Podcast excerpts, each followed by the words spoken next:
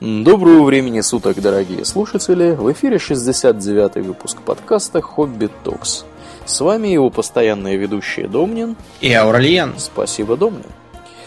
Итак, от варлордов Дренера, которых мы коснулись в прошлом выпуске, сегодня мы переходим к теме более приближенной к реальной жизни, но тем не менее, хранящий да. весьма большой пласт мифологизма. Это точно, это точно. Я как раз задумался, как бы это лучше оформить словесно. Я выразился несколько вычурно, но я подозреваю, что нас поняли. Да, да.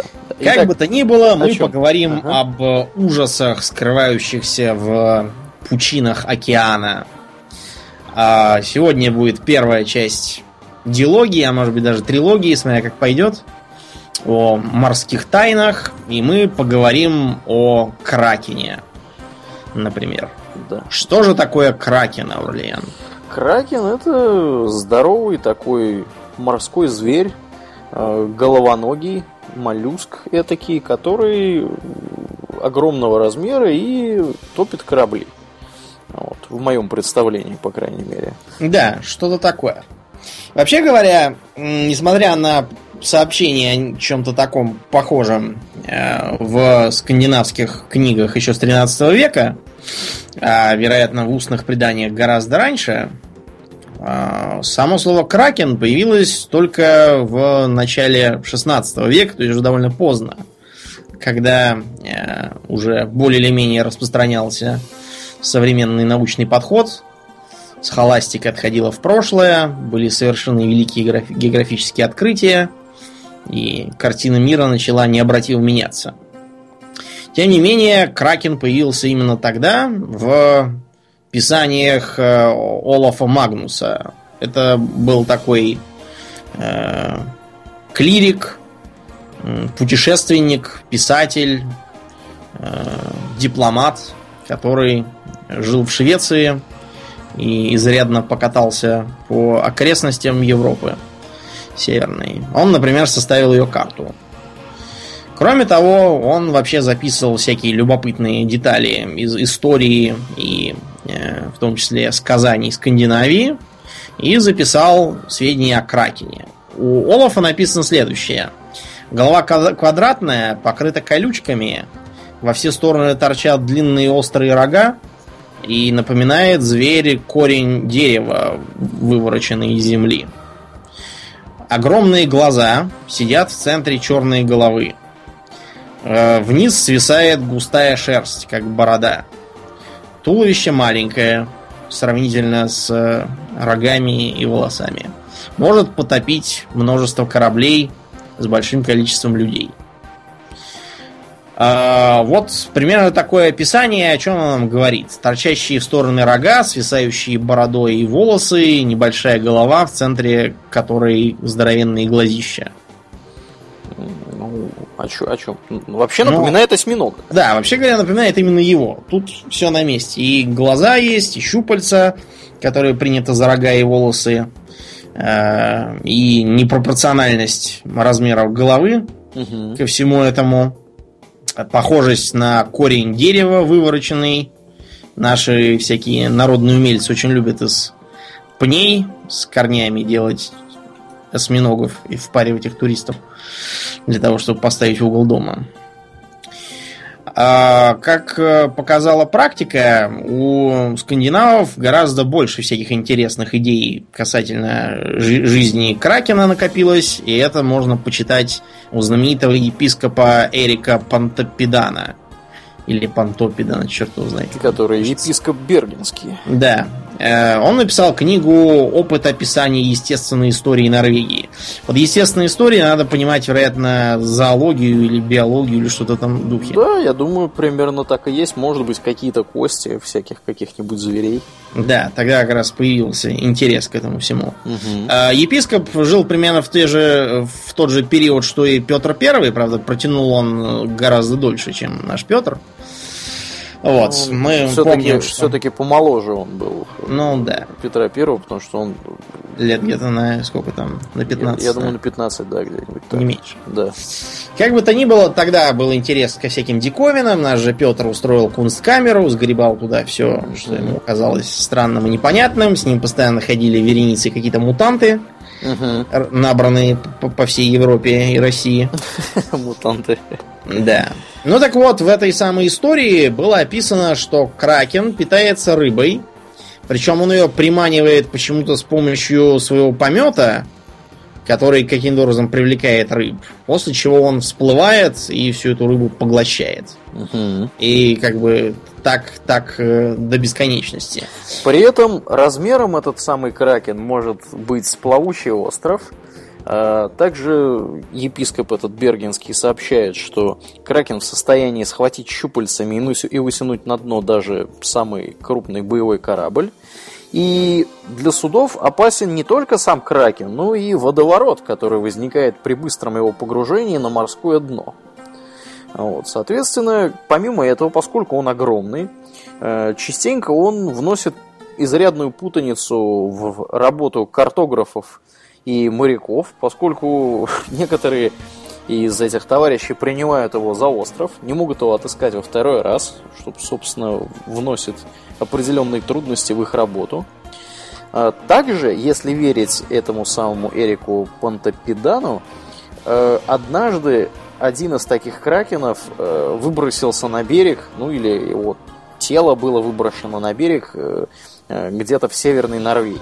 То есть я так понимаю, что этот, если сам Понтопидан его и не видел, то, по крайней мере, какие-то свидетельства об этом он получил от каких-то норвежских, более северных норвежских товарищей.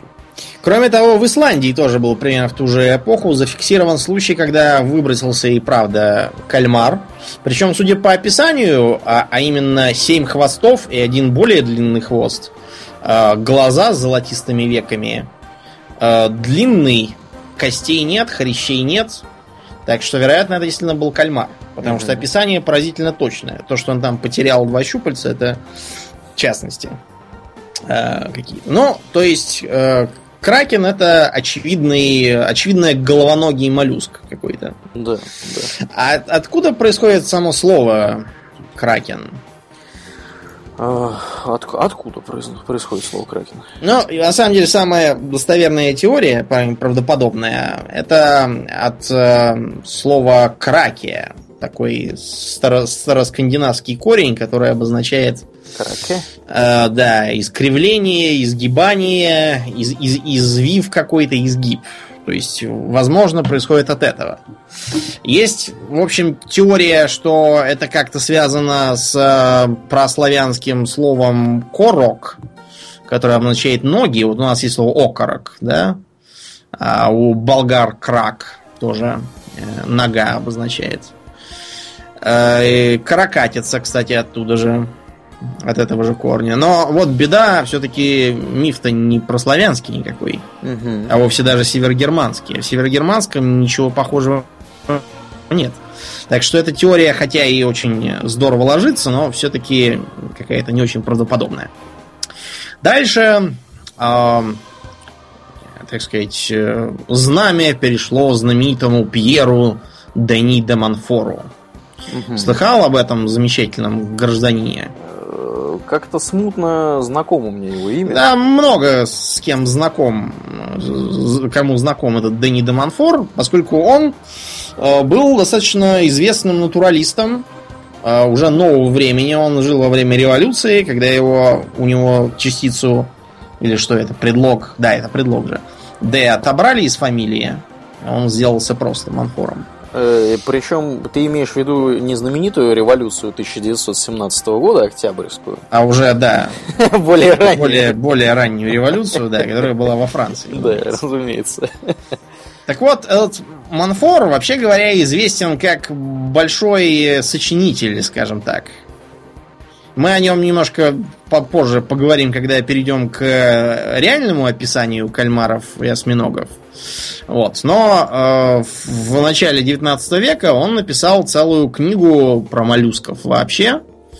Так и называется. Общая и частная естественная история моллюсков. Э, там содержались абсолютно фантастические описания, пересказанные из всяких там сказок о том, что кальмары утаскивают на дно корабли, а также содержались и якобы лично пережитые события, которые мы с вами дальше обсудим, поскольку, э, а, а, вы знаете, они настолько идиотские и неправдоподобные, что я скорее поверю в утаскивающих корабли кальмаров. Да, я скорее поверю, что он что-то употреблял, когда писал эту книгу. Ну, я бы не сказал. Дело, понимаете, в чем? Очень многим знаменитым исследователям той поры было свойственно все преувеличивать, поскольку наука как таковая тогда еще не сформировала свой метод. И все это воспринималось скорее как некие сочинения для вещей славы автора. Угу, угу. Если почитать, например, мемуары э, всяких там иностранцев, живших при Иване Грозном, так там такого начитаешься, что якобы там какие-то в гробницу Ивана Грозного положили несметные сокровища, и что-то там их прямо можно хоть сейчас поехать и добывать, все это чепуха. Приписывалось так, для красоты. Ну да, да. Да. Так что же, собственно, Деманфор нам поведал? Ну, он, да, говорил, что якобы скажем, кальмары утащили э, испанские корабли, или какие там корабли, какой-то корабельный конвой, который вели э, в Атлантическом океане, близ берегов Франции, его потопили якобы кальмары. Конвой такой действительно был, он действительно затонул. Но никакого отношения к э, кальмарам, скорее всего, это все не имело. Манфор просто приплел это так, для красного словца. Да, кроме того, Манфорд провел, так сказать, одну из первых классификаций Кракена, разделив сами, самого вот этого, сами случаи появления Кракена на приписав вот эти случаи двум разным видам животных. Э, в северном полушарии, в северных морях, э, он э, описывает животное как кракен-октопус, или октопус, да, как такое вот не, непонятное создание, описанное еще Плинием Старшим, по утверждениям Демонфора. А в южных морях, э, в южном полушарии э, он поместил э, гигантского осьминога. Чем они различались, я, честно говоря, затруднюсь сказать, но он по какой-то причине их разделил на два вида, этих вот кракенов. Да, действительно. А при этом, несмотря на то, что в 19 веке периодически были случаи, когда людям попадался гигантский кальмар, например, э, хрестоматийный случай 861 года, когда корвет Алектон э, встретил, видимо, помиравшего на поверхности гигантского кальмара. Не поняв, что зверь уже отдает концы и как бы никакой опасности представлять не может даже теоретически, Моряки э, решили, что дело плохо, открыли огонь из всех стволов. Э, и сумели... прикончили животное. Да, и прикончили. Но они пытались его поднять, зацепив его такой петлей. Э, но оказалось, что это не лучшая идея, потому что он когда вышел из воды, его, соответственно, масса-то выросла. гораздо тяжелее. Чем да, чем они предполагали. И вот эта петля его разрезала пополам, так что им досталась только верхняя часть туловища. Mm. Часть была весом в 20 кг, то есть можно представить, сколько весил, собственно, зверь. Вероятно, около полутонны, наверное. Кроме того... Или 200? 20. 20. 20. Ага. Да.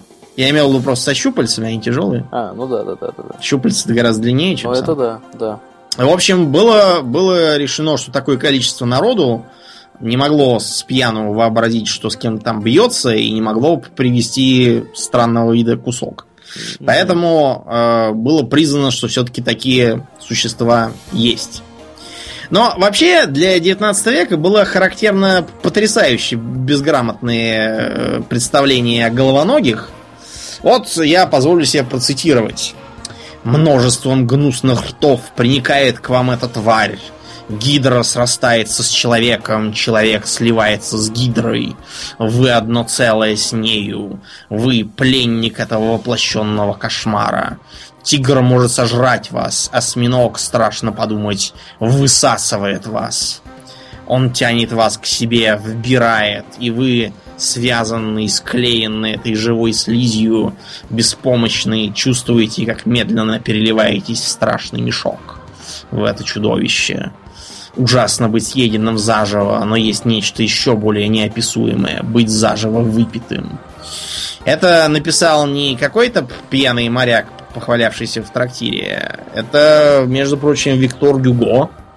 Цитата, насколько я помню, из книжки «Труженики моря», где э, тот моряк, который там доставал разбитую паровую машину с рифа, он сражался с осьминогом, который до этого сожрал злодея, э, посадившего, собственно, корабль на мель. И оставил от него одни кости и пояс. Что это за бред за такой? Какое еще выпивание и высасывание? Откуда он это взял? Из чего? Непонятно. Для как бы человека из морской державы это довольно странно. С чего вообще Гюго такое решил, говоря об осьминогах, Орлен?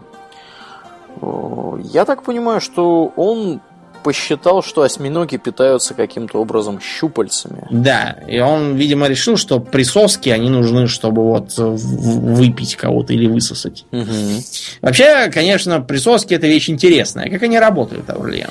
Работают, ну, в моем представлении они работают как присоска, которую вы покупаете в Икее, чтобы повесить что-то себе на стену.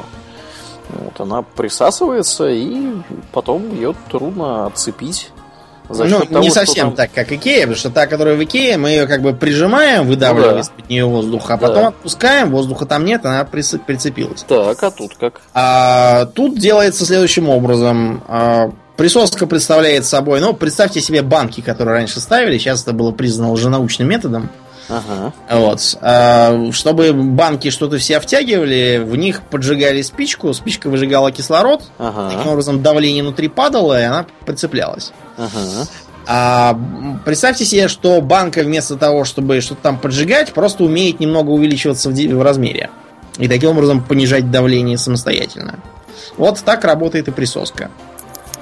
Примерно по такой же логике, между прочим, устроен язык у хамелеона. Mm-hmm. Ну и вообще у всех этих э, лягушек и квакушек, я так понял, которые языком выплевывают и хватают мошек. Раньше считалось, что у них там некое клейкое вещество, а потом было выяснено, что у них там просто есть такая э, как бы группа мышц небольшая, или как это назвать, которая в момент выплевывания языка немножко такую делает э, впадинку. И вот эта впадинка тоже работает как присоска на конце языка. А у вас много таких присосок много. Это а, да. Да. Присоски держат достаточно крепко. А, например, если присоска маленькая, в 2 мм, она может удержать вес где-то в 50 граммов. Mm-hmm. Большая присоска, миллиметров 5-6, может удержать, ну, граммов 150 наверняка. На каждом щупальце их, ну, что-то там около сотни, плюс-минус там пара десятков, потому что виды бывают разные. Бывают разные размеры, кроме того, они еще и растут в э, течение жизни, и присоски появляются новые. То есть, э, предположим, что нам попался осьминог, э, ну, для круглого счета возьмем стоприсосочный на каждом щупальце. А получается у него 800 присосок, и э, в теории наш осьминог может удержать где-то килограммов 100 наверняка. А может быть даже и больше и 120. То есть это Но... вес взрослого здорового человека. Да, но, во-первых, осьминог же не витает в воздухе, ему надо держаться за что-то. Он обычно некоторыми щупальцами держится за э, камень там какой-нибудь, или корягу, или где он там еще сидит, я уж не знаю. За рифы там какие-нибудь. Угу.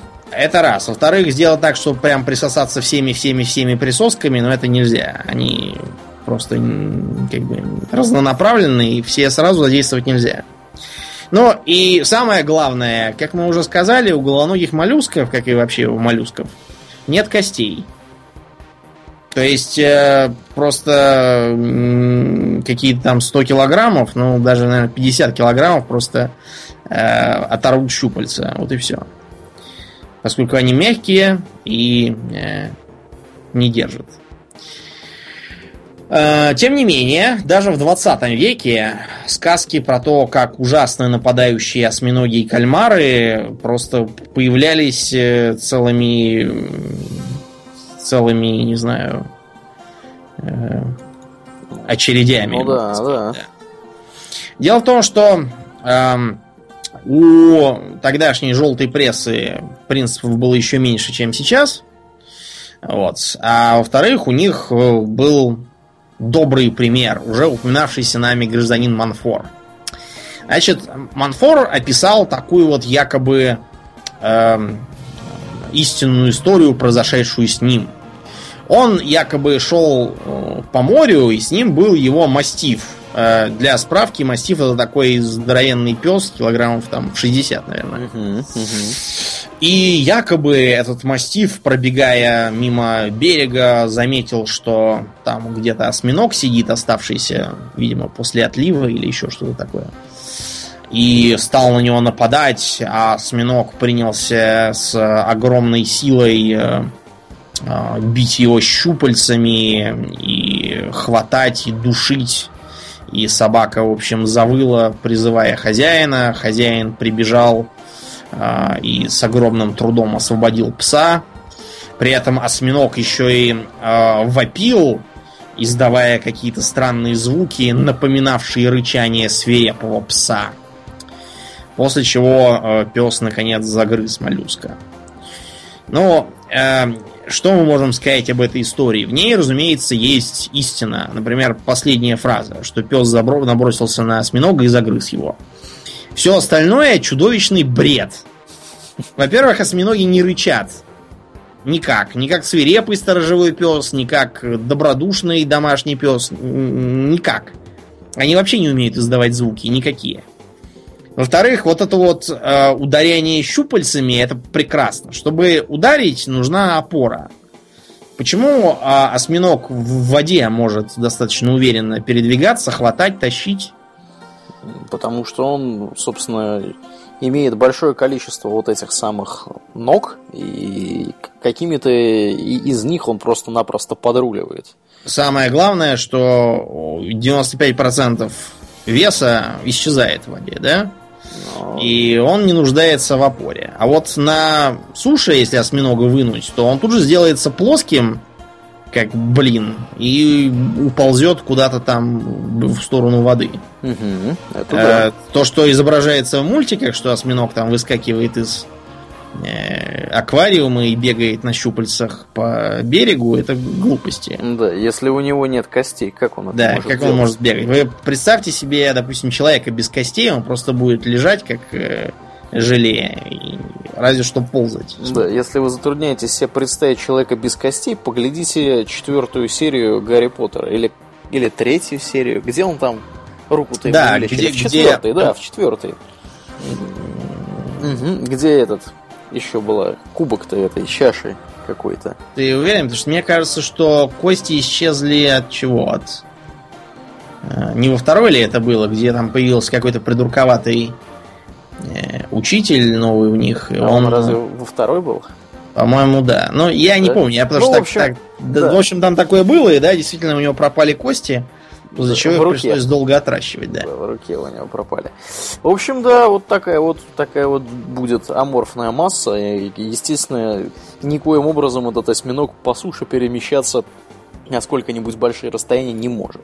Но разве это может остановить наших щелкоперов? А, чего, чего только про это не понаписали. Например, а, был совершенно вопиющий случай, когда на юге Франции какая-то там госпожа Додд, вероятно, приезжая туристка из Британии, а может и из Америки, кто ее знает, она пошла купаться в море, там на Лазурном берегу где-то это было похоже. Так. И э, когда она только там буквально ноги замочила, тут же из какой-то щели вылез осьминог, да так ухватил ее за ноги, что она совершенно не могла пошевелиться.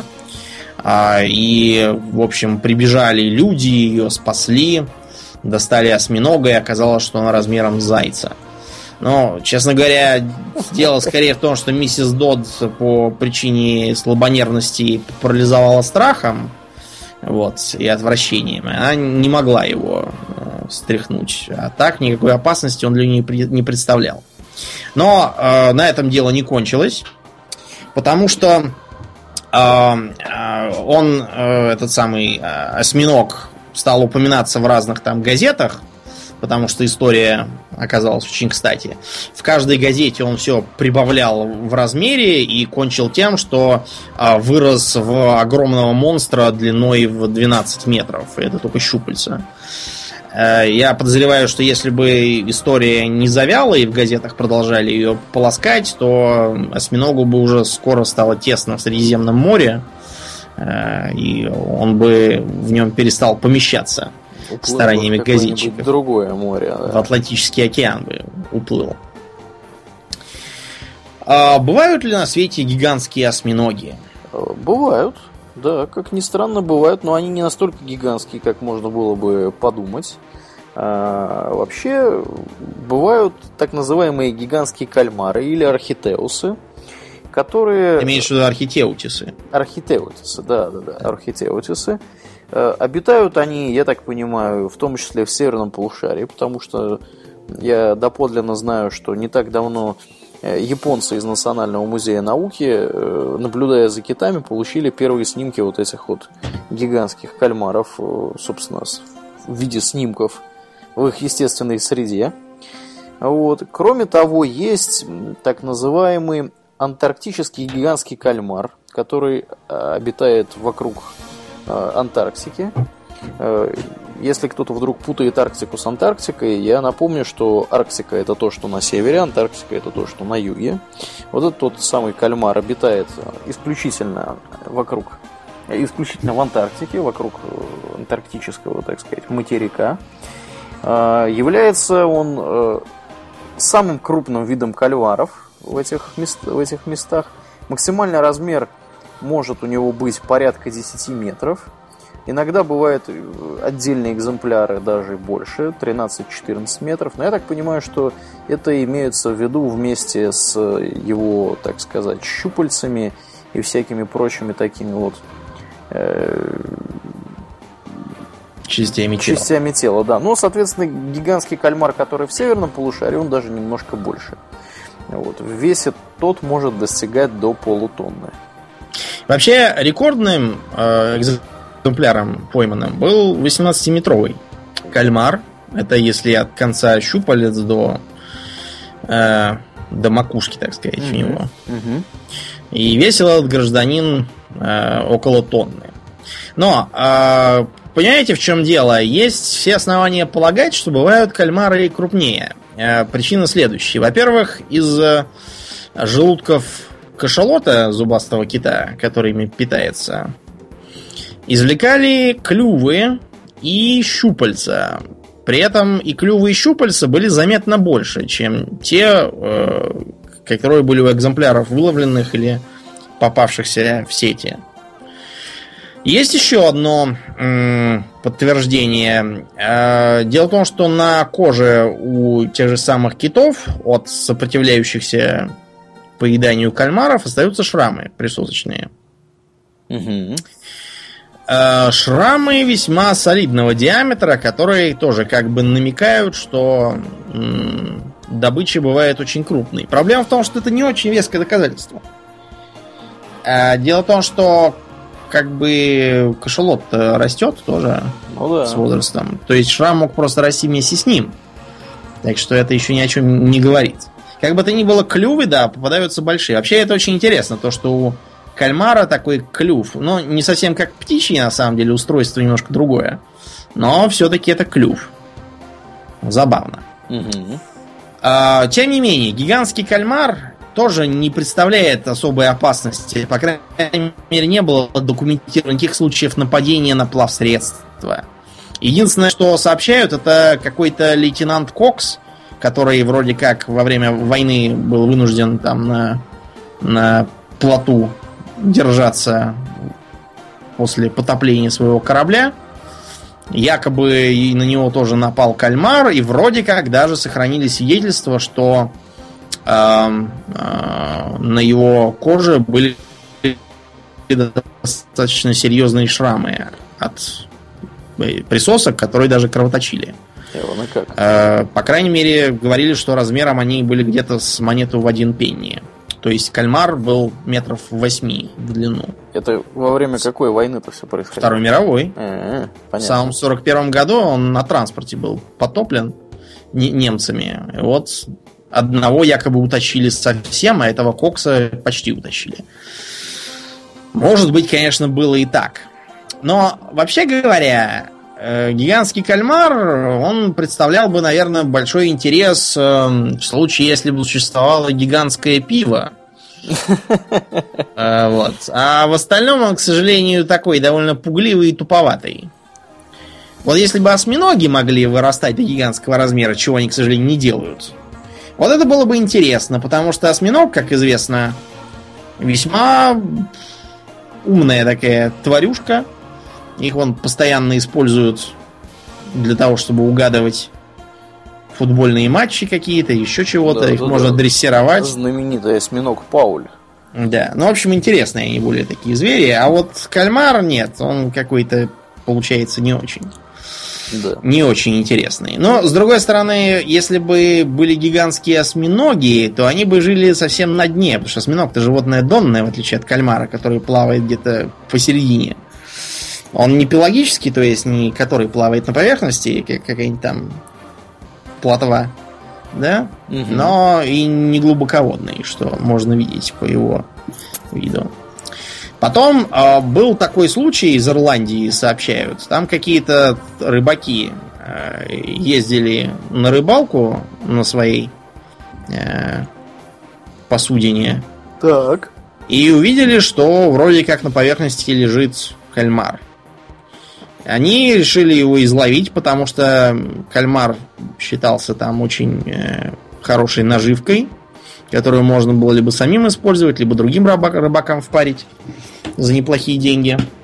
И они решили на нее напасть. Так как это были ирландцы, их совершенно не, не остановило то, что он очень большой, размером с небольшую мачту. И из оружия у них был только один большой нож. Тем не менее, они к нему э, аккуратно так подплыли тихой сапой, отрубили ему одно щупальце, схватили его, а сами уплыли быстрее, потому что кальмар начал буйствовать э, и убегать от них потом. Так они потихоньку его всего э, изловили, туша ушла на дно, но почти все щупальца ему удалось добыть. Исследователи отмечают, что, вероятно, это опять же был умирающий кальмар, потому что на поверхности кальмару делать абсолютно нечего. Он там не живет, как я уже сказал, и отправляется туда только помирать. Возможно, у них перед смертью от- отключаются какие-нибудь там внутренние органы регулировки плавучести. Неизвестно. Факт тот, что рыбакам не удалось попользоваться своим, э, своими э, трофеями, потому что э, их тут же конфисковала местная полиция и увезла в Дублин. А в Дублине все это исследовал доктор Мор. Э, он был как раз известным зоологом, специалистом по морской зоологии. Он заявил, что щупальца длиной где-то в 10 метров, и сам он, получается, длиной был метров где-то в 14. Не маленький. Да, ну и не рекордно большой, скажем так. Да. И Гордон, мы аплодируем смелости ирландцев, которые с одним ножом на какой-то посудине бросаются на зверя Да. посреди моря. Но э, все эти разговоры про кальмаров, э, они не включают один очень важный момент, который почему-то, ну, я не знаю, нигде не видел таких упоминаний, никогда ни в художественной литературе, нигде, кроме э, научной или хотя бы научно-популярных э, источников. Вот, например, э, в Mists of Pandaria можно наловить местных таких осьминогов. Так. Особенно они хорошо ловятся в красаранских джунглях. Ты имеешь в виду этих риф октопус, который... Да, он самый. Ну, Помнишь, они- как он, как он выглядел? Э, ну да, как осьминог, там щупальца какие-то, эти присоски, все дела. А цвет? Синенький. Да, при этом синенький и покрыт такими забавненькими перламутровыми, что ли, или сиреневыми кольцами. А, кстати, вроде да, что-то такое припоминаю. Так, так вот, на месте э, тех, кто ловит таких осьминогов на удочку, я бы от них держался за километр. Вообще, э, в живой природе, когда мы видим что-то такое очень яркое, с контрастной окраской, что это нам говорит? Чаще всего это означает, что держись от меня подальше, я ядовит. Да. Иногда, конечно, бывает, что эта окраска такая обманная и вовсе не ядовитая. Угу. Но, тем не менее, старайтесь держаться подальше вообще от всего, что ярко и красиво выглядит, если вы попали в какие-нибудь тропики. Старайтесь не есть, не трогать, не подходить и вообще да, не да, иметь да. дела. Да, трогать вообще не рекомендуется ничего. Дело в том, да, да, да, Дело в том, что в Индийском океане, например, а также в Тихоокеанском регионе, а, вблизи там Австралии, Океании, водятся ядовитые осьминоги. Как правило, выглядят они именно вот так. А, они нападают, кусаются. Яд действует, насколько я понимаю, на нервы. А, напоминает по ощущениям укус скорпиона или змеи. То есть тоже серьезный, э, серьезный отек. Начинается боль, жжение. А, был, например, случай такой в Калифорнии. Там в аквариуме какого-то сотрудника тяпнул за руку маленький осьминог. А потом где-то он месяц этой рукой не мог пользоваться, потому что ее так разнесло, что там не видно было суставов сочленений. Пошевелиться было невозможно. И целый месяц это держалось, несмотря на то, что он, разумеется, не сидел и не глядел на нее, а обратился к врачам. Кроме того, э, некоторым осьминогам вообще не нужно кусаться, они умеют плеваться ядом. В той же Калифорнии, в городе Сан-Франциско, Одно время в аквариуме держали осьминога, который таким образом расправлялся с крабами, которыми кормили. Он плевался в них ядом, потом полчаса выжидал, и только тогда начинал их есть. Да. Краб э, тут же два раза дрыгался и отдавал концы. Почему он полчаса выжидал, не очень понятно. А, был также случай с э, каким-то австралийским моряком. Они с другом э, рыбачили и выловили какого-то осьминога вроде как. И осьминога этого взяли поиграть. Осьминог э, сидел сперва смирно, а потом взял и укусил. Поначалу ничего особенного моряк не почувствовал. Потом у него закружилась голова, его начало шатать. Повезли в больницу. До больницы он пришел уже в бессознательном состоянии. Пульс нитевидный, дыхание пропадает. Пытались помочь, но ничего не удалось, умер. Времени с момента укуса прошло всего 2 часа. То есть, э, обратите внимание, никакие там щупальца, выпивания и съедания вам не грозит. А вот укусить, да. Укусить он вас может, и последствия будут самые печальные. Угу. Э, вообще, обычно всякие ядовитые твари, они для взрослого мужика сравнительно безопасны. То есть, например, я сам видел, как э, некий ученый, изучавший скорпионов, э, руками перекидывал королевских скорпионов, этих черненьких, которых обычно э, изображают в кино угу. в роли скорпиона. А, он их перекидывал руками из одного террариума в другой. Они его периодически жалили, он только морщился и продолжал все в том же духе. Он показывал еще других скорпионов, таких, которых я, например, не видел нигде, кроме мультиков. Такой э, толстенький, желтенький, с толстым же хвостом. Э, вот он, как утверждал ученый, самый ядовитый на планете, э, при укусе ощущения какие будто по этому месту стукнул молотком. По, по пальцам, да. Но тем не менее, ничего с ученым не случилось, не помер он. Э, вот, и прекрасно себя чувствует в настоящий период. Единственное, стал именно с этими скорпионами аккуратнее. На ум приходит, знаешь что, э, сериал про крутого Уокера такой у нас был. Так, был такой, да, Мы смотрели в 90-е. С Чаком Норрисом. С Чаком Норрисом. Небезызвестным. Да, и там был момент, где злодеи этого Чака привязали там, к какому-то камню в пустыне. и выпустили на него императорского скорпиона. Вот меня всегда поражает, зачем они это делают? Вот, вот, вот зачем они испытывают судьбу? Почему просто Да. не разделаться Почему с Чаком не- Норрисом? не- не застрелить, да, и не закопать. Да, вот а зачем, к, к чему этот кинематографизм нелепый? Жаль, жаль, что настоящие бандиты никогда не делают, а Да, то жить да. бы было гораздо проще. Это точно. Как бы то ни было, э, Чак сбегает и бьется там с ними руками и ногами, как всегда. Ну да. Э, Ничего другого никогда не использует. И потом его везут в больницу, потому что, оказывается, один скорпион его все-таки в живот укусил, и там врачи говорят, ах, еще бы пять минут, и было бы поздно. Но это даже не смешно, потому что э, Чака, наверное, даже гадюка, если бы укусила, он бы ничем не рисковал. При его здоровье и телосложении ему потребовался, наверное, как минимум каракурт. И то не один. Да уж, Наверное. да уж. Мне неизвестно, каким образом можно бороться с э, этим самым, со осьминожьим ядом, потому что я точно знаю, что яд насекомых от нагрева- нагревания разрушается. Поэтому при укусе того же каракурта нужно немедленно брать зажигалку и прижигать место. Более бояться не надо, потому что укус моментально вызывает некроз, и вы ничего, скорее всего, не почувствуете особенного.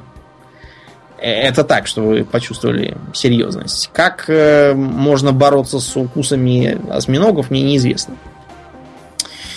Вот такой э, странный странный образ. С одной стороны, никаких реальных оснований для паники нет, по крайней мере, бояться того, чего нам показывают в кино, не надо.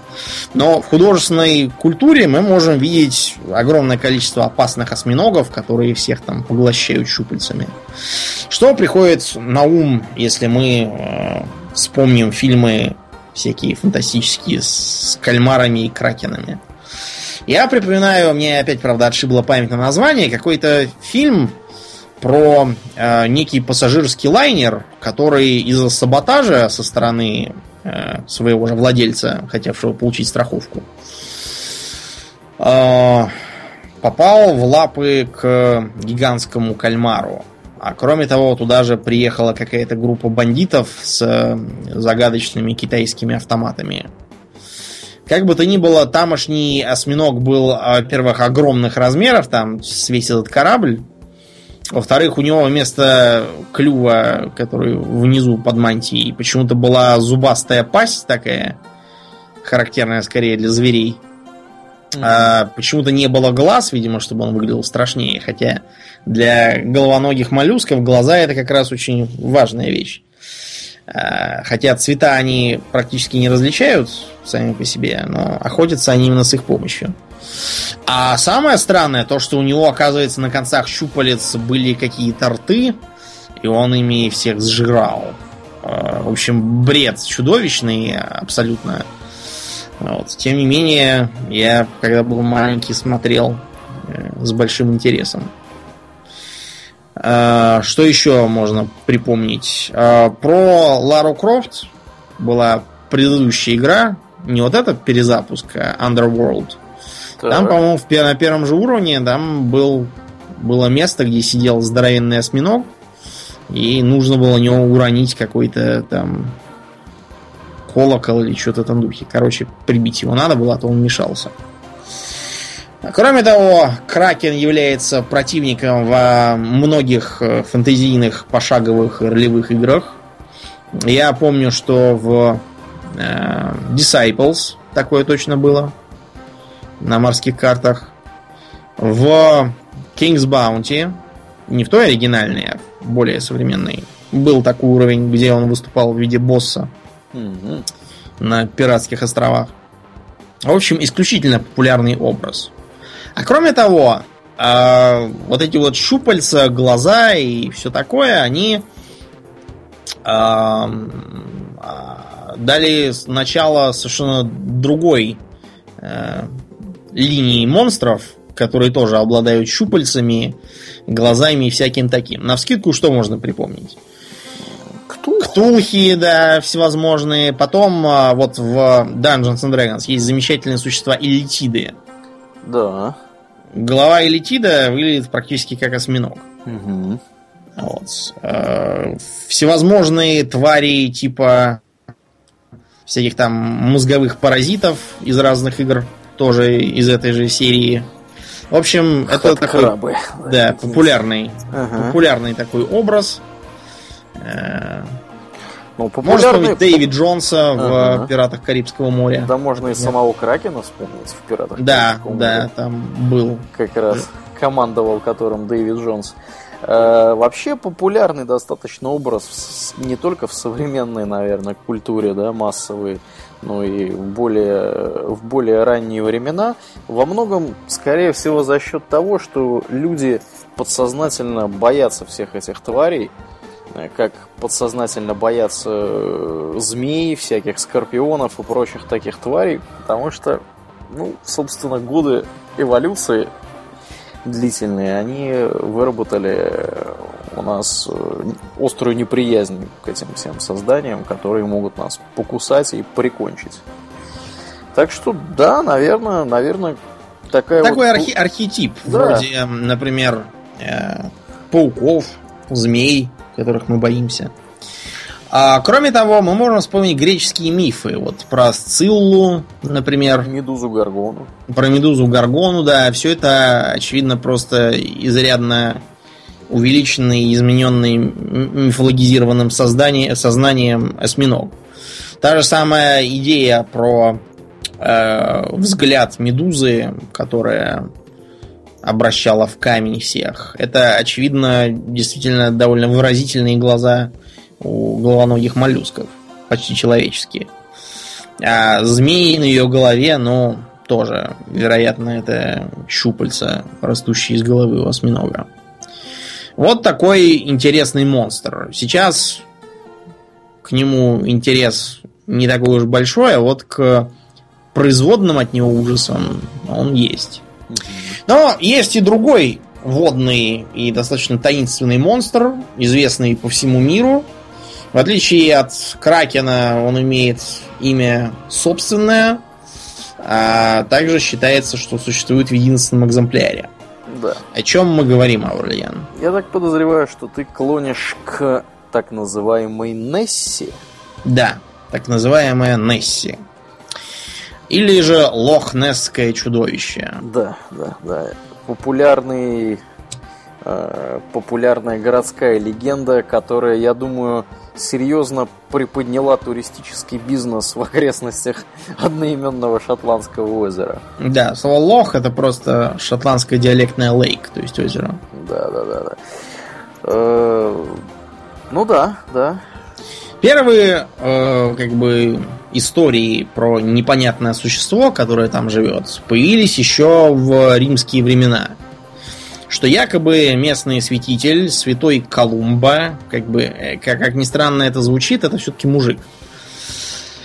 А, Он крестил Шотландию и э, как-то раз увидел, что э, около озера хоронят какого-то незадачливого пловца, убитого загадочным монстром. Монстра кельтоязычные граждане Шотландии называли Нисаг.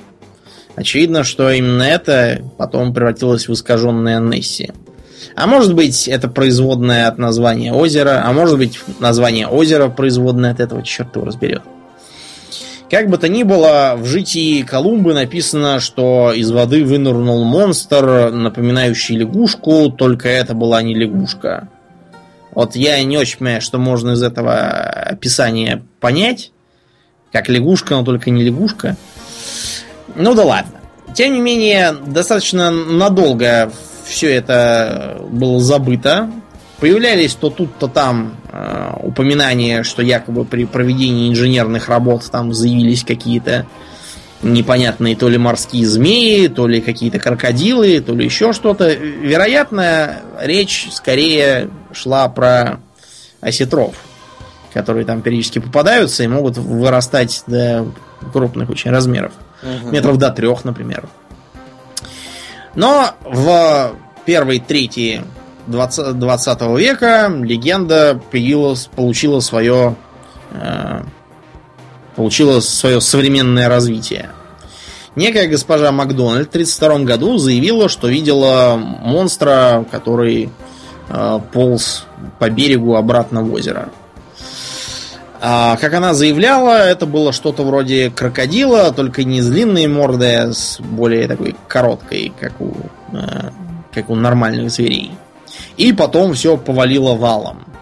А, в желтых газетах появились фотографии чудищ. А, сперва была газета Daily Sketch, это желтюшная газета, так понял, из Шотландии. Увидев такое дело, Daily Mail, тоже желтюшная газета, только, по-моему, уже из Англии, отправила туда своего доверенного человека, причем это был не корреспондент, а это был довольно известный охотник, такой, знаете, как в э, кино бывает, такие, знаете, в пробковом шлеме, такой с ружьем на слона. Ага, э, И в таком колониальном прикиде. Вот примерно, примерно таким охотником был знаменитый Монтагю Уэтерл. Уэтерл. Или Уотерл. Уэтерл. Да. Судя по всему, именно Уэтерл. Так вот, а, он, разумеется, ничего не видел, кроме каких-то непонятных следов, якобы на берегу такие были. И этот след отправился на экспертизу в Лондон. Экспертиза ничего существенного не показала, но тем не менее а, страсти опять стали разгораться. Угу. В общем, э, даже парламент Шотландии занимался этим вопросом. Э, кто-то там из депутатов предлагал отправить парламентскую комиссию и профинансировать проведение поисковых операций. Но здравый а, смысл восторжествовал. Восторжествовал, да, потому что 1934 год, Гитлер пришел к власти, тут несколько недочудовищ. Ага. Свои чудовища завелись. В общем, а, экспертиза потом все-таки пришла к выводу, что эти следы были следами не кого-нибудь, а бегемота. На вопрос, откуда взялся бегемот в Шотландии, ну, достаточно просто ответить. Это фальсификация. Это просто у какого-то чучела бегемота, вероятно, у Уэтерла дома было немало всяких чучел, которых он настрелял за годы своей работы охотником. Видимо, с его ноги он и сделал отпечаток. Кстати говоря, есть интересная теория, что как раз в том 33 году в окрестностях Лохнесса останавливалось несколько бродячих зверинцев. Я вот и там были в том числе слоны. Да, а что с этими слонами такое? Э, со слонами, а что с ними? Может, а у них хобот. А у них хобот, и когда они лезут купаться, они его выставляют на поверхность. А, ну да, да, да, да. Есть такая, есть такая теория. Я даже где-то видел, что слоны бы могли это объяснить вполне. Но я так понимаю, что желающих утверждать, что они видели лохнесское чудовище, э, хватает и не только в 1933 году, они постоянно появляются. И объяснить это слонами достаточно затруднительно. Ну да, там слонов столько не напасешься. Тем, тем не менее, потом появилось множество а, фотодоказательств. Ага. Все эти фотодоказательства ныне признаны ерундой. Кто-то там раскололся сам, кого-то раскололи эксперты. А, то а, это был мужик, который просто выставлял над а, водой руку, то это был, был такой муляж, э, прикрепленный к каким-то там бочкам пустым, на чем он держался то за след от плывущего под водой Несси выдавался след от лодки, только что проплывшей, а, то еще чего-нибудь случалось. В общем, не из числа а, разоблачений.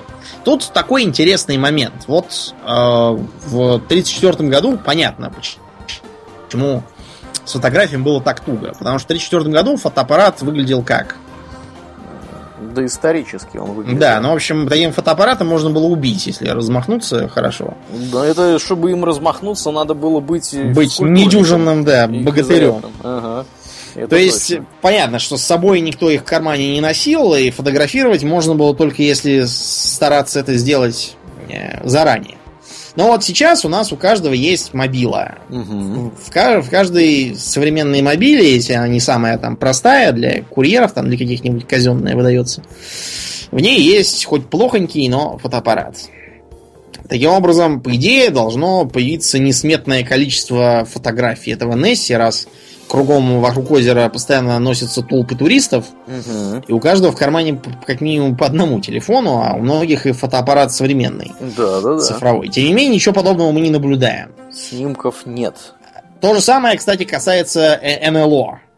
Когда фотоаппараты были размером с э, небольшой танк, э, снимков было множество. Все они были снимками миски для кормления кур, перевернутые. И я, я не шучу, между прочим. Да, снимков реально хватает. такое было. Вот интересно, что ты вспомнил про НЛО, потому что у меня такая ассоциация тоже возникла, и я не специально пошел посмотреть, когда, когда вообще впервые появились упоминания от этих, об этих всяких летающих тарелках, блюдцах и прочей такой хрени. Вообще говоря, если Несси стали видеть примерно в 32-34 годах, то первые НЛО были э, замечены в 47 году небезызвестным Кеннетом Арнольдом, который, Да, летел который самолете. летел на самолете и видел какие-то летающие тарелки. И, собственно, с того самого расхожего интервью э, слово вошло в обиход, сами, сами вот эти вот летающие тарелки. Вот. Ну, потом, соответственно, там началось про Розуэлл и так далее. Про НЛО вообще мы, пожалуй, что... Мы отдельно, да, поговорим. поговорим, я просто да. привел как, как бы как похожий пример. Да, да. И вот что интересно, вот эта самая Несси, она еще древнее, чем сказки про НЛО. Но в целом появилось это все как раз где-то вот тогда, 30-е 40-е С годы. видимо, с, оби- с- с- с появлением э, в обиходе публики э, действительно фотоаппаратов. Когда можно было сфотографировать там что-нибудь непонятное и э, какую-нибудь байку подтверждать вот плохим снимком. У меня одно время, я вот отдал нашему приятелю с 11 этажа э, и так что-то обратно не забрал. Э, книжка была там про разное, в том числе про НЛО. И там был целый раздел, который посвящался тому, как сделать фальшивую Вот фотку НЛО. Да, там для этого применялся, например, абажур от настольной лампы, который надо было так запускать э, с возвышения, как тарелочку фрисби, и фотографировал бы кто-нибудь рядом. А Вот. Получалось, да, действительно довольно похоже. Правда, там надо было камеру нормально иметь, которая способна в движении э, зафиксировать. Ну да. Но если фотоаппараты не помогают, то, может быть, э, поможет какое-нибудь сканирование э, сонарами. Да, да, да. И это, вообще говоря, неоднократно проводилось э, в озере Лохнес. Э, Первое, первое звуковое сканирование было проведено в середине 50-х. Э, В общем-то, ничего тогда интересного обнаружено не было. Примерно можно было понять, сколько вообще водится в озере рыбы после этого сканирования. Я так понимаю, что, ну, все равно никаких выводов из этого не удалось получить, более или Да, менее при этом тебе что удалось получить очень противоречиво. Некоторые говорили, что там якобы есть э, крупные объекты, которые перемещаются. Что за объекты, непонятно. Мгм. А, другой вопрос, что в озере есть такой эффект, например, сейши, да, это Да, когда да. появляются волны сами по себе в замкнутых водоемах. Ни, ни с чего, как будто бы. Вот, что тоже может мешать. А, Кроме того, были попытки опускать погружаемые аппараты. Якобы даже один раз погружаемый аппарат сфоткал нечто очень похожее на ласту плезиозавра. Гигантский такой ромбовидный плавник. э, Плавник, плавник, да. да. плавник. Это было в 75 году. Вот, но, э, со- собственно, эта фотография была подвергнута сомнению. Э, Я так понимаю, что не было, не было однозначного понимания, что это именно плавник, и вообще они что-то там, какая-нибудь Другое. водоросль. Не, не ласты, выброшенные кем-то там воду. Да, да, да. В общем, Как бы то ни было, звуковое сканирование показало другую полезную вещь, вот это уже более научную, а, что в озере находится 20 тонн биомассы. Что мы с тобой знаем о пищевой пирамиде, Аурлиен? Мы знаем, что одни животные жрут других, других этих жрут Ну, третьи, да. и в конце концов кто-то наверху пищевой пирамиды жрет всех. Да, этот кто-то обычно повязывает салфетку и берет вилку с ложкой. Да, да, да. Ну, если, конечно, он не находится где-нибудь в джунглях. И Где, да, повязывать салфетку мысленно будет уже какой-нибудь тигр. Тигр, да, да. Это А, точно. Тем не менее, несмотря на то, что схема такая простая, э, мы можем заметить, что, например, тараканов на свете значительно больше, чем тигров. И дело тут не только в том, что на тигров охотятся. Тараканов мы тоже не очень любим. Постоянно их норовим морить, э, травить, давить и еще что-нибудь с ними придумывать. Тем не менее, почему-то их все равно очень много. А тигров очень мало, даже если на них не охотятся. Все это связано в том числе и с тем, что на э, поддержание, допустим, какого-нибудь тигра, предположим, что тигр весит 300 килограммов, Угу. э, нам понадобится 3 тонны биомассы, съедобной для тигра. Этой, этим трем тоннам биомассы, там каким-нибудь, не знаю, косулям, потребуется 30 тонн биомассы, съедобной для косуль. То есть всяких там э, растений. Ну и так далее. Короче говоря, э, пищевая пирамида устроена по приблизительно десятичному принципу. То есть э, нам, чтобы, чтобы создать там себе 100 граммов массы, нужно, допустим, килограмм белка скушать для этого. Это грубое, конечно, э, объяснение, потому что все, это работает гораздо сложнее, но приблизительно, чтобы оценить численность популяции тех или иных звеньев пищевой цепи, нужно ориентироваться вот на это вот. Угу. Угу. Э, Разумеется, кстати, никто не отменял то, что тигр, скажем, весом в 100 килограмм, я уверен, что таких, наверное, тигров нет, они тяжелее. Так то, что он тоже мог бы съедать 3 тонны э, зверя, очень может быть. Но вот, э, наверное, в другую сторону это не действует. То есть 500-килограммовый зверь не может питаться тремя тоннами биомассы. Как бы то ни было, если в озере 20 тонн биомассы, соответственно, э, если ее всю будет жрать одно Несси, то вес у него будет, ну, тонны, наверное, полторы. Не меньше. Угу. А то, что мы знаем о плезиозаврах и вообще сравнимых э, водных ящерах, которые существовали до вымирания, э, они раза, раз где-то в 10 как раз тяжелее. То есть получалось бы, что половину биомассы составляет эта Несси. Что как-то глупо. Да. Да? Ну, если совсем уж кратко, э, расчеты показывают, что количество биомассы в озере недостаточно для того, чтобы поддерживать, поддерживать э, жизнь 15-метрового ящера, вот, который жрал бы эту самую рыбу, обитающую в озере. Причем в озере обитает в основном озерный лосось, он уже семга. Вот, и э, его там просто-напросто недостаточно. Что еще вообще Домнин может свидетельствовать против вот этой вот версии? Понимаете, вот э, в путеводитель, когда открываете, который вас заманивает туда, Мгм. и когда вы смотрите там как какой-нибудь научно-популярный фильм про Несси, такое ощущение, что это как какие-то затерянные в горах э, дикие места, где э, в первозданной среде проживают плезиозавры. На самом деле, э, Лок Несс, во-первых, не является э, никак- никакой там глухоманью. Это, между прочим, э, часть достаточно большой водно-транспортной системы. Под названием Который- Каледонский канал. Да, ну это вроде вот как у нас э, всякие московские каналы, да, которые Москву соединяют сразу с, с пятью морями. С пятью морями, да, да, да. Да, вот примерно так, только по- попроще в э, Лох-Нессе. И там постоянно кто-то шарится, плавает, что, знаете, вряд ли оставляет возможность спрятаться таким крупным существам. Да, кроме того, как ты уже упомянул, за 80 лет, э, почти что за 80 лет и- известности этой истории, э, туристическая индустрия э, работает достаточно, достаточно Интенсивно. интенсивно, скажем, Скажем так. так. Да. И прибыльно для себя. Вот, и прибыльно. И при всем при этом, при том, что у туристов действительно как минимум одна камера всегда в кармане, это фотоаппарат, э, телефон, и чаще всего есть какой-то еще фотоаппарат, ни одного четкого снимка за все это время вот этого самого существа получено не было. Вот. Как бы о чем это нам говорит? Это нам говорит о том, что скорее всего его там просто-напросто и нет.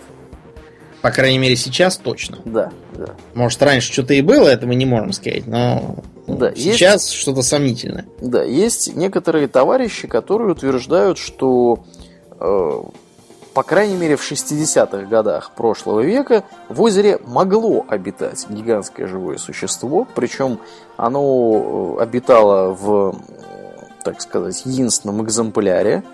Вот. Причем обитало оно на дне озера, не выходило никуда на поверхность практически. Вот. И, но при этом совершенно непонятно, что с ним стало, куда оно делось и вообще где его труп. Потому что я так понимаю, что если бы какое-то крупное животное типа плезиозавра сдохло в озере, оно обязательно должно было бы всплыть. Вот. Но, тем не менее, трупа тоже никакого не было обнаружено. Хотя, конечно, некоторые товарищи считают, что на дне озера существуют какие-то пещеры или тоннели, которые позволяют э, животному, собственно, в них тусить. Тем не менее, их обнаружено также не было достоверно. Вот, и мы не знаем наверняка вообще, если это животное там было, то где оно сейчас. Почему его никто не видит э, в таком вот каком-то виде и фиксированном там на, на фотоснимках, почему его не показывают и так далее. Да, ну, в общем, будем э, пока что считать, что ничего похожего у нас в Лохнессе нету. Угу. Ну и, наконец, чтобы дать вам затравку перед нашим следующим выпуском, который будет посвящен разнообразным э, фантастическим и теоретическим подводным цивилизациям и народам, вкратце расскажем историю Франсиско де Лавеги Касара. Так. Э, более известного как Человек-рыба. Предполагается, что э, под всей этой историей есть какая-то реальная подоплека, и, возможно, действительно такой был. Ну, даже невозможно, а церковные документы свидетельствуют, что такой действительно родился. И действительно, с, ним, с ним произошли, по крайней мере, некоторые события, которые, э, которые пересказывали потом очевидцы. Дело происходило в конце 17 века. А, появился этот самый Франциско Далаве Касар, который а, работал плотником в Бильбао и доработался до того, что пошел купаться. Несмотря на то, что он был большой фанат купаний и э, считался сильным пловцом, э, его рекой унесло далеко в море, после чего он пропал и был сочтен утонувшим. О нем забыли, что мало ли там кто утонул. Все-таки 17 век, к жизни отношения попроще, без придыханий. Но через 5 лет э, в окрестностях Кадиса рыбаки начали замечать, что у них кто-то крадет улов из сети. То есть они, они вроде как были полными еще, а стали вытягивать, нифига нету. Они решили попробовать изловить э, таинственное существо, и со второй попытки им это удалось. Э, несмотря на то, что похититель рыбы бился и орал, как не знамо кто, э, его все-таки извлекли из воды. Оказалось, что это какой-то мужик, очень бледный, с полупрозрачной кожей, э, огненно-рыжие патлы, и вдоль э, позвоночника, а также по некоторым данным еще и как-то спереди такая симметричная же полоса, серебристой чешуи. Э, такое диво было тут же доставлено в ближайший монастырь, ну, потому что это Испания, там, там все вокруг монастырей. Э, существо стали э, изучать и опрашивать, пробуя разные языки, но э, пленник только тупил, ревел и ни на что не отвечал. Его даже подвергли обряду экзорцизма. Да, чтобы... но это тоже ни к чему не привело. Да. Единственное, чего от него удалось добиться, то что он периодически говорил Лирганес. Что такое Лирганес, местные ничего не поняли. Если бы там какой-то мужик из севера Испании, как раз из окрестностей Моряк, Ерганеса, да, да, да, да, да, не сказал, что есть как раз там деревня. А, с таким названием. Да, с таким названием. В общем, гражданина отправили туда. Сказали, что действительно был такой рыжий товарищ, который пропал. Франциско де Лавега якобы утонул. А, туда его отправили. Мать Франциско Мария Дель Касар сказала, что действительно ее сын, и его поселили к ним домой. А, Франциско так прежним собой и не стал. Э, занимался он главным образом тем, что ходил голым, одеваться он отказывался по двору, э, тоже тупил, смотрел на все периодически спал, причем как-то он странно спал, он мог целый день пролежать, продрыхнуть.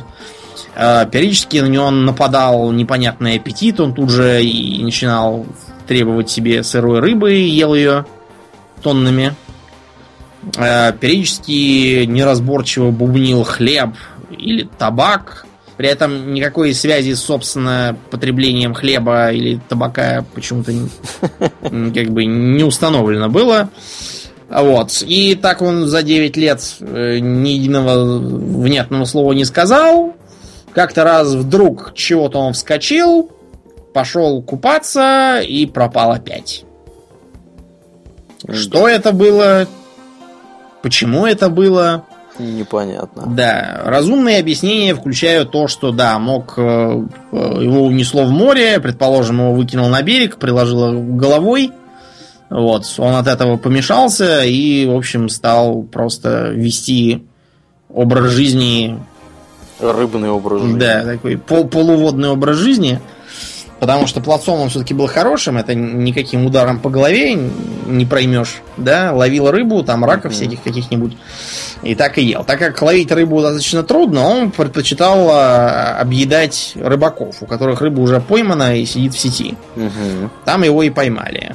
Вот. Почему он оказался так далеко от дома, ну, Неизвестно, наверное, вот течение как-нибудь вынесло. Ну да, скорее всего. Единственное, что неоспоримо, это действительно, что такой был, и действительно, что когда он вернулся, и сказали, что это он.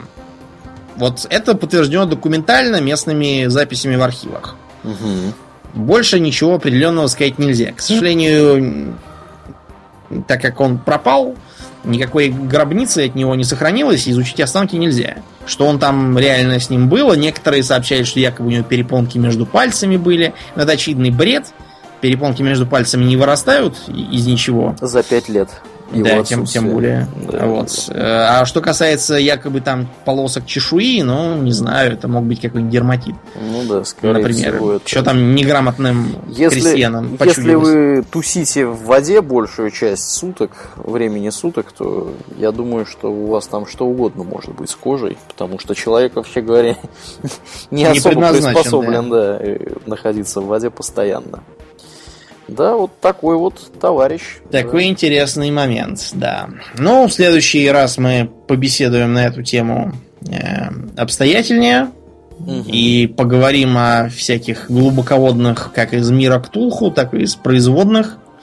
Упомянем такой стереотипный э, троп, скажем так, как морские пришельцы.